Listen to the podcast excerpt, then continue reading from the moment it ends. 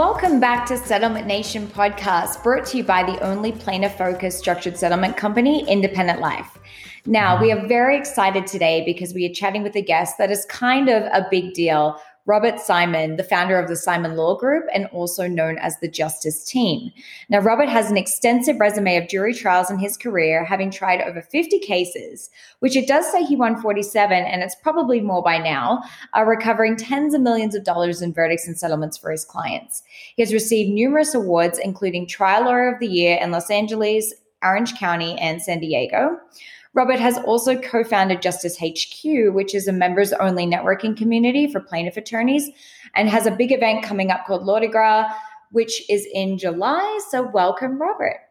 Thank you for having me. And I'd just like to say those three cases that were quote unquote lost out of the 50 um, all three were overturned, one on appeal and two with new trial motions. So, well, there you go. You know, I stand to be corrected, and I love that. Perfect. I'm glad we got that out of the way. Yeah. So, um, starting right at the beginning, you know, for people who don't know you, which maybe there's two of them in in this whole community of people that listen, I'm sure everyone else does. I really want to chat about what was your catalyst uh, for getting started in the law my catalyst for getting started. I'm young age. I always wanted to be a trial lawyer. I mean, my dad watching Perry Mason all the time, and then, you know, I was 11 or 12. My uncle, it's actually my great uncle. It's my dad's cousin, big Irish family. So he's the youngest of 12. My grandmother was like the oldest of 12. So they were the same age as my dad, but it was his uncle. It's weird, whatever. But he's my great uncle. He was hit by a drunk driver and paralyzed. And I saw, you know, him, a laborer, and my two cousins that were my age, you know, they're really fighting for his quality of life and they're able to survive as a family, you know, and they ended up settling that case during trial. I was always inspired. Um, just, you know, seeing that fight and how compensating somebody for their injuries is a real thing. And usually it's not enough and they need a voice for those that can't speak. And I was inspired, loved it, loved what I do. I could retire right now if I wanted to, but I love the fight. I love helping people and it's so much fun. That's so great.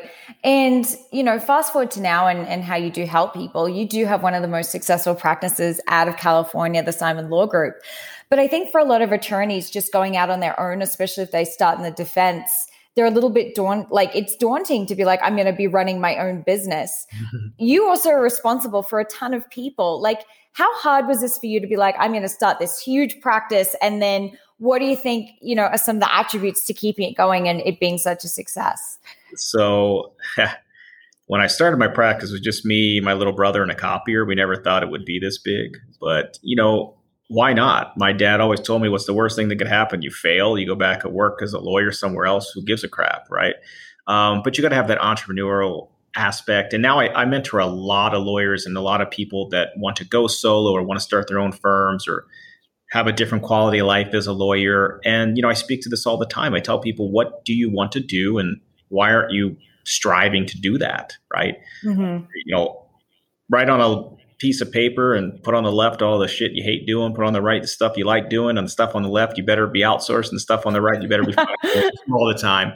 And sometimes it's some people just. I met with somebody today here at Justice HQ downtown LA, and he wants nothing more than to run a business of law of capturing capturing leads but getting them to the right specialists. And he wanted mm-hmm. to use the lawyers that are pre-approved here uh, by the members at justice hq to, to work on those cases to contract it out. And i think it's a genius idea. I think people should stay in their lane about what they love and are passionate about doing and get rid of the rest of the stuff. But you know when i started my own firm 2010 never thought it would be this big but had big dreams of just being a very big, well-known trial lawyer, and then it scaled from there. And I think one thing, if I one piece of advice to everybody, one, do it. You're never too late to do it. It's never too new to do it. You could do it right out of law school.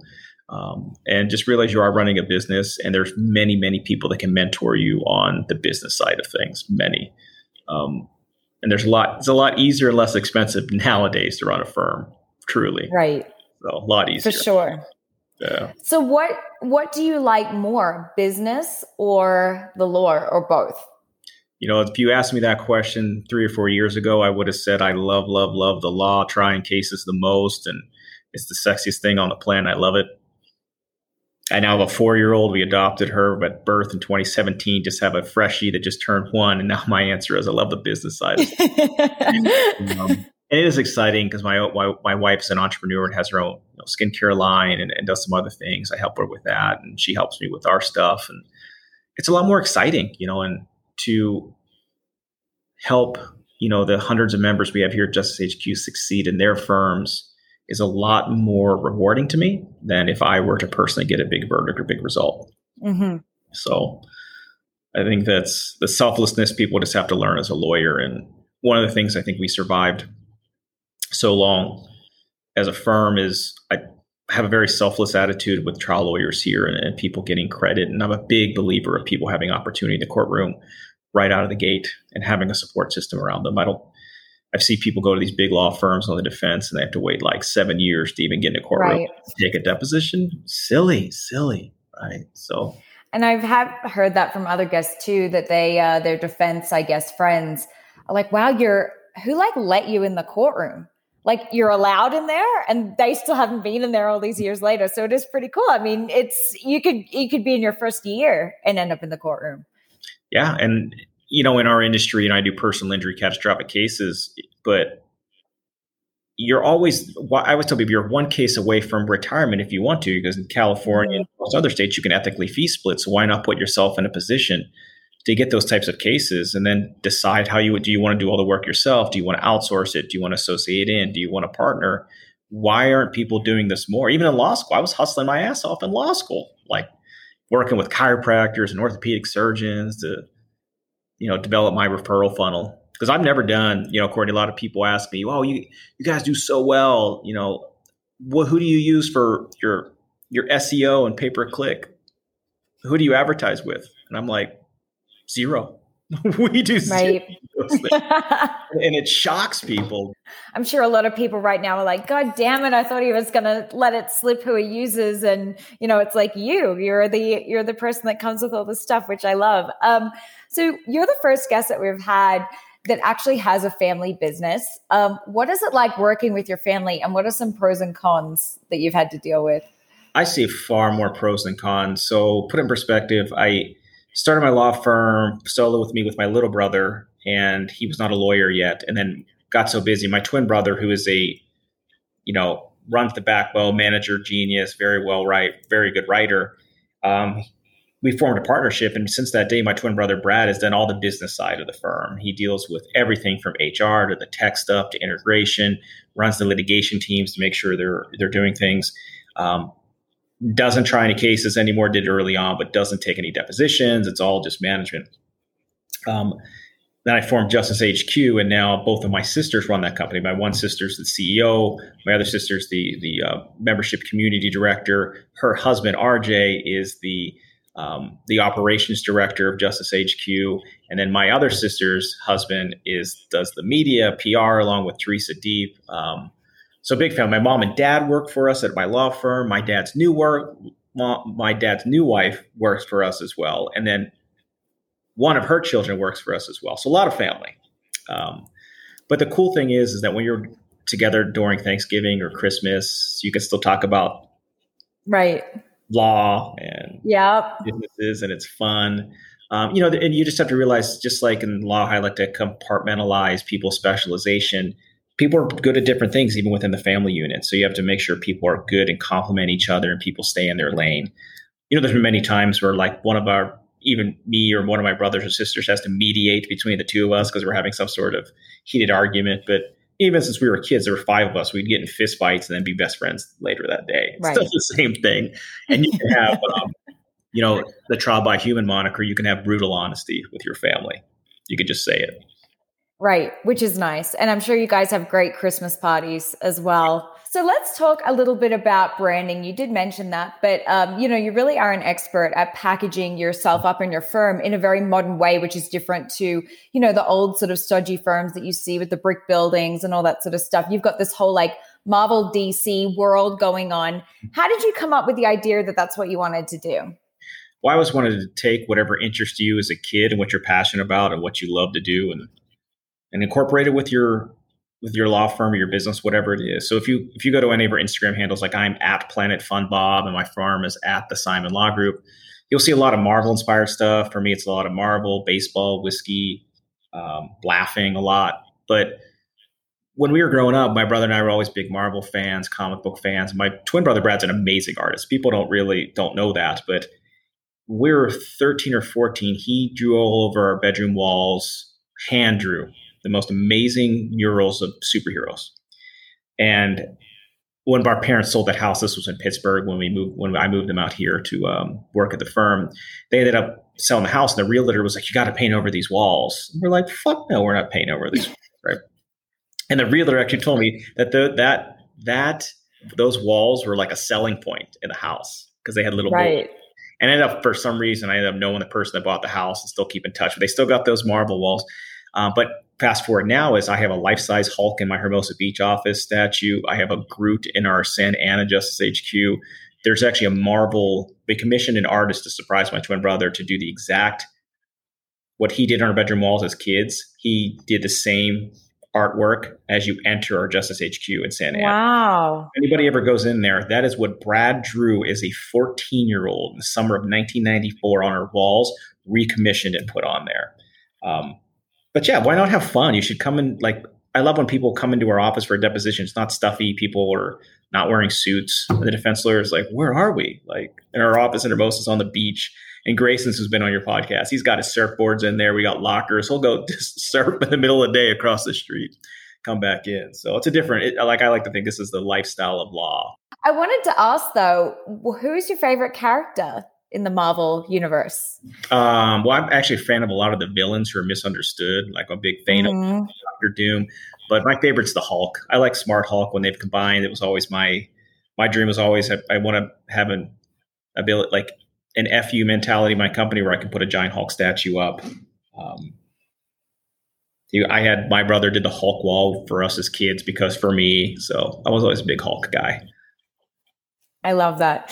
Um, so switching gears a little bit, I want to talk about some verdicts now. You know, you've had tons of multi-million dollar verdicts that you've been lead counsel on.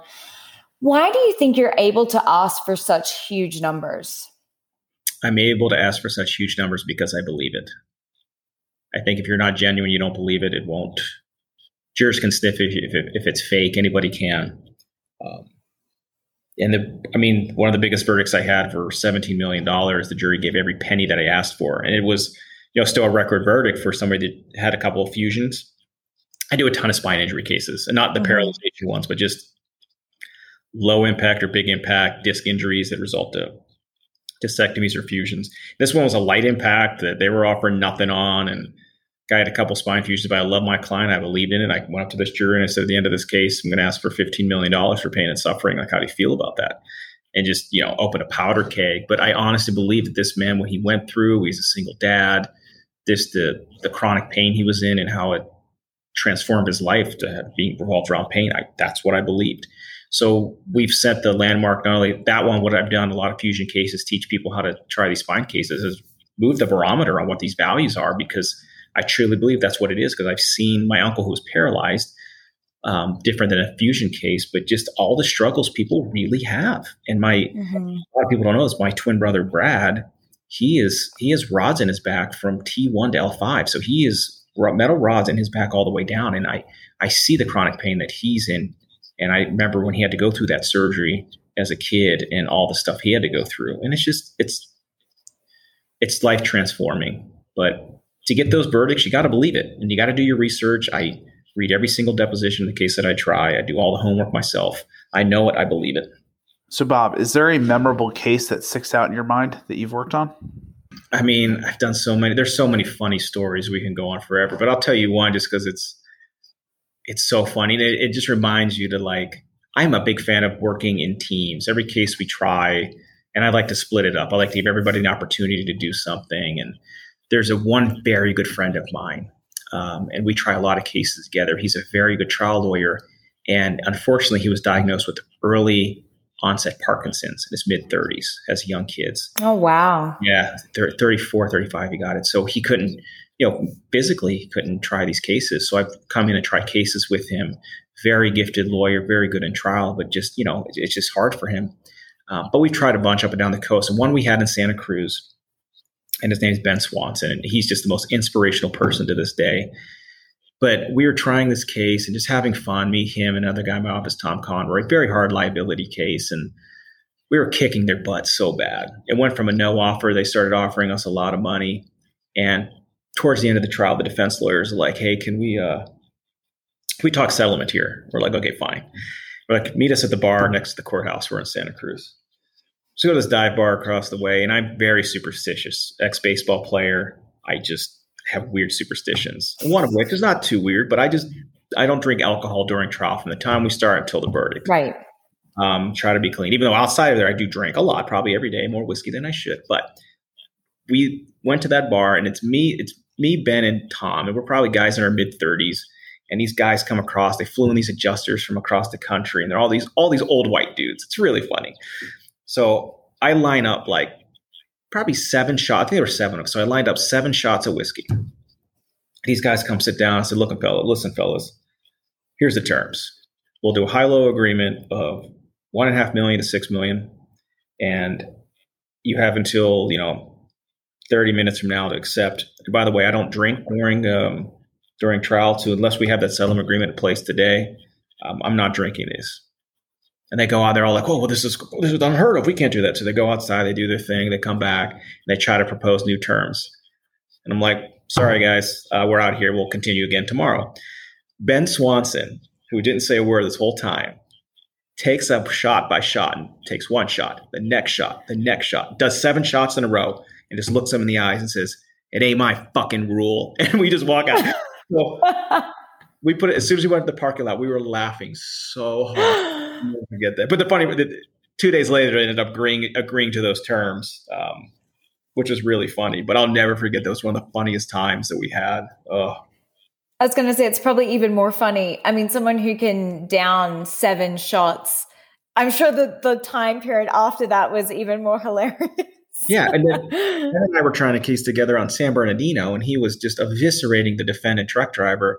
But you know, his condition makes him sweat a lot, so he was sweating mm-hmm. and they, the court they didn't know that he had you know this condition, so the judge just calls a timeout and he's like, "Mr. Swanson," we go to the you know sidebar. He goes, "Mr. Swanson, are you okay?" He goes, "Okay, I have Parkinson's. I'm great. Let's keep going." And I was like, "Oh my god!" But he's just oh, he's so funny. He's just such an inspiration to me. Good dude.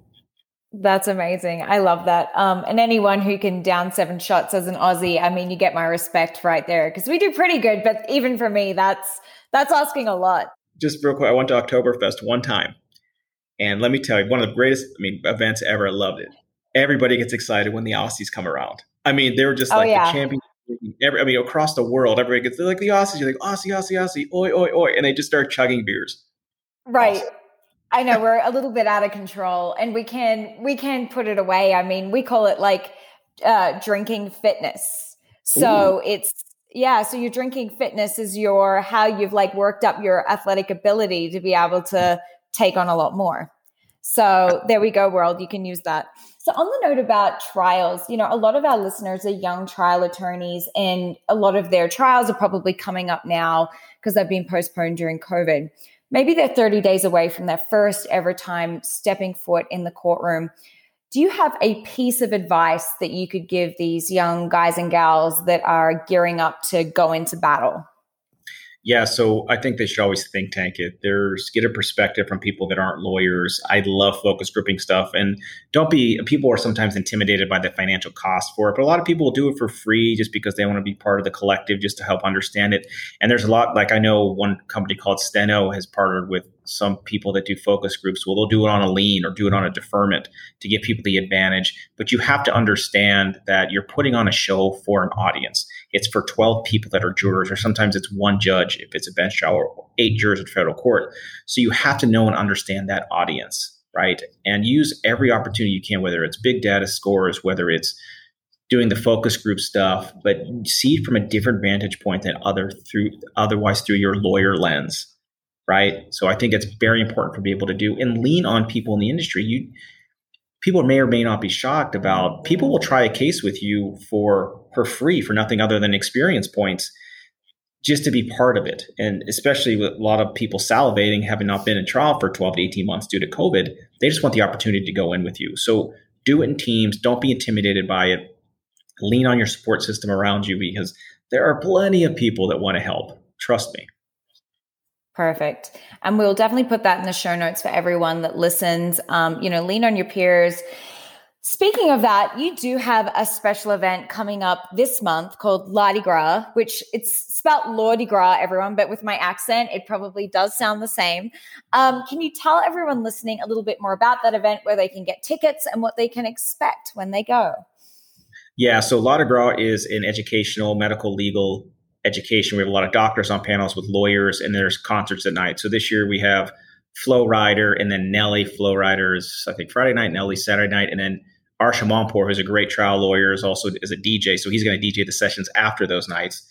Um, last year or the last time we did it, somebody tried to rush the stage while he was DJing, and it ended up being it was hilarious, but whatever. Uh, but it's high level education. Get your MCLEs. There's one track for spine. There's one for chronic pain, and this year we have a track de- dedicated to business development, to branding, to systems. For I always think it's underappreciated a lot of these conferences that people have to know how to run their business, how to do it efficiently, how to bring in cases. Um, so there's going to be a whole track dedicated to that to people outside of the law, helping lawyers um, better their careers. But it's fun. It's a it's a young, energetic conference. They can go to lawdigras.com. That's law hyphen di dot gras g r a s like Mardi Gras, Mardi Gras.